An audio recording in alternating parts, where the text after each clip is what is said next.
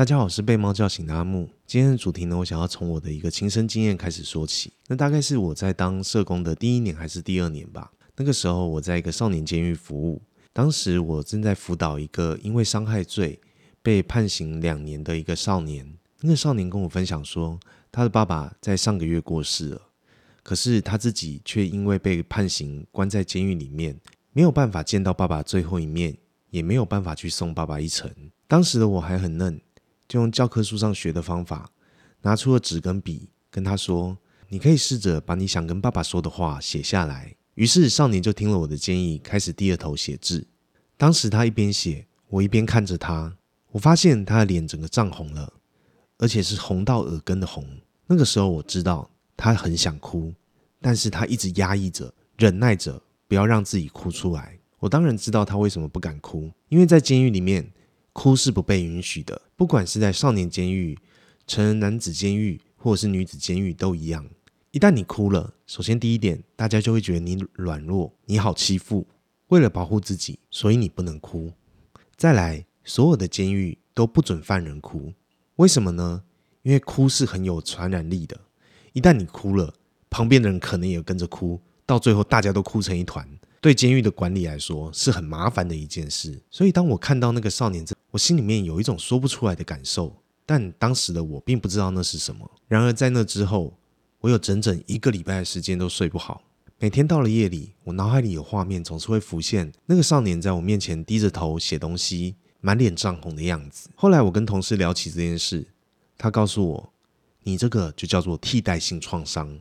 什么是替代性创伤呢？简单来说。”就是你越有同理心，就越容易发生的一个创伤。今天当你在看到新闻画面的时候，可能发生了车祸啊、地震啊、台风啊，有很多人员伤亡等等的状况的时候，你可能会联想到啊，如果是我在里面的话。我可能会怎么样怎么样？那当然，对一般人来说，这样的想象都很正常。就像我们在看恐怖片的时候，我们也会想象说：哇，如果我是主角的话，在那当下都有够可怕。但如果这样子的恐惧、害怕、伤痛，到最后让你吃不下饭、睡不着觉的时候，那个就叫做替代性创伤。就是你明明没有经历过，但那样子的创伤跟压力却同样的感同身受。那么，社工为什么容易有替代性创伤呢？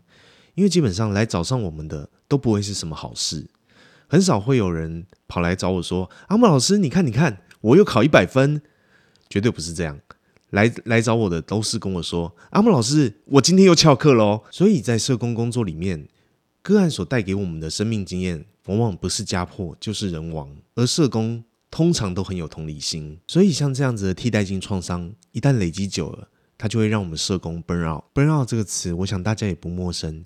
简单来说呢，它就是在形容职业倦怠，你的热情烧光了，你的冲劲被磨掉了。但对社工来说，社工的职业倦怠是更可怕的，因为社工是一种经常用情感去跟工作对象互动的一个工作。一旦你的情感麻木了，一旦你对人的感受变得冷漠了，这个时候社工往往会感觉自己在做的事情，甚至连自己这个人都变得没有价值。很多的社工伙伴就是在这样子的情况下选择离开这个位置。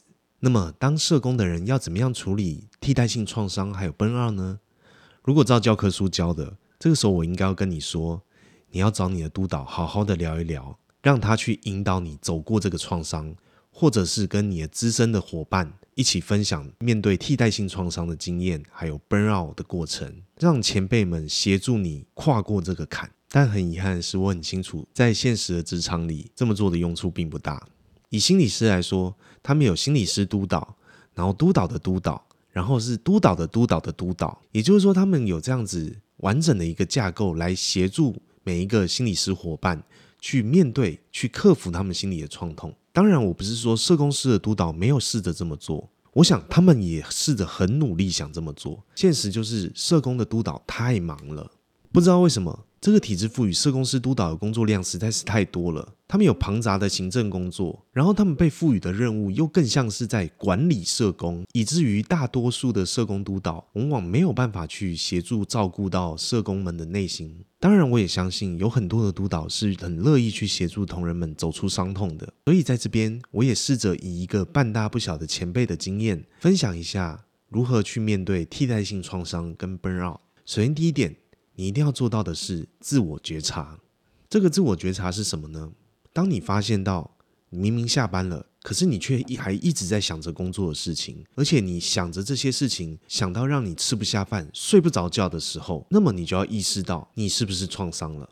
当你感觉到你的情感变得麻木了，不只是不快乐，你甚至连难过的情绪都没有，逐渐变得冷漠，甚至光是一想到工作就让你觉得难受。那么，我想这些警讯都是在告诉你，你正在创伤。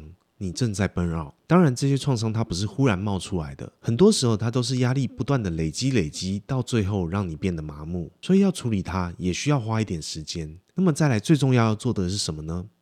好好睡觉，你一定要找到让自己好好睡觉的方法。当你睡不好的时候，你很多事情都没有办法克服，而且睡不好这件事情会带来很严重的恶性循环。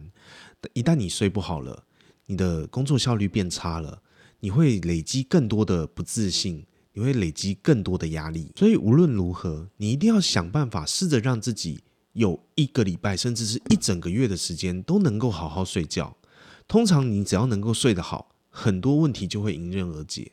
那当然，在创伤的当下，真的很难睡得好，这个时候你可以考虑去看个睡眠门诊。当然，我不是鼓励你哦一辈子就要吃安眠药，但是在身心科其实有很多可以助眠的药物，两害相权取其轻。一旦你连睡都睡不好的时候，这个时候就先不要去想药物会带来的伤害了。在面对困难要克服压力的时候，让自己能够好好的睡觉是最重要的。接着是第三点，也就是我从上一集就开始跟各位分享的，你一定要记得。自己才是最重要的，不管是多天大的事情，都没有比自己的健康、自己的快乐来得更重要。当你自己都不快乐的时候，就不要再去想我的个案怎么办了。一旦你没有了健康，你没有了快乐，你又如何去照顾别人呢？所以我希望在看影片的你，一定要记得，你才是这个世界上最重要的人。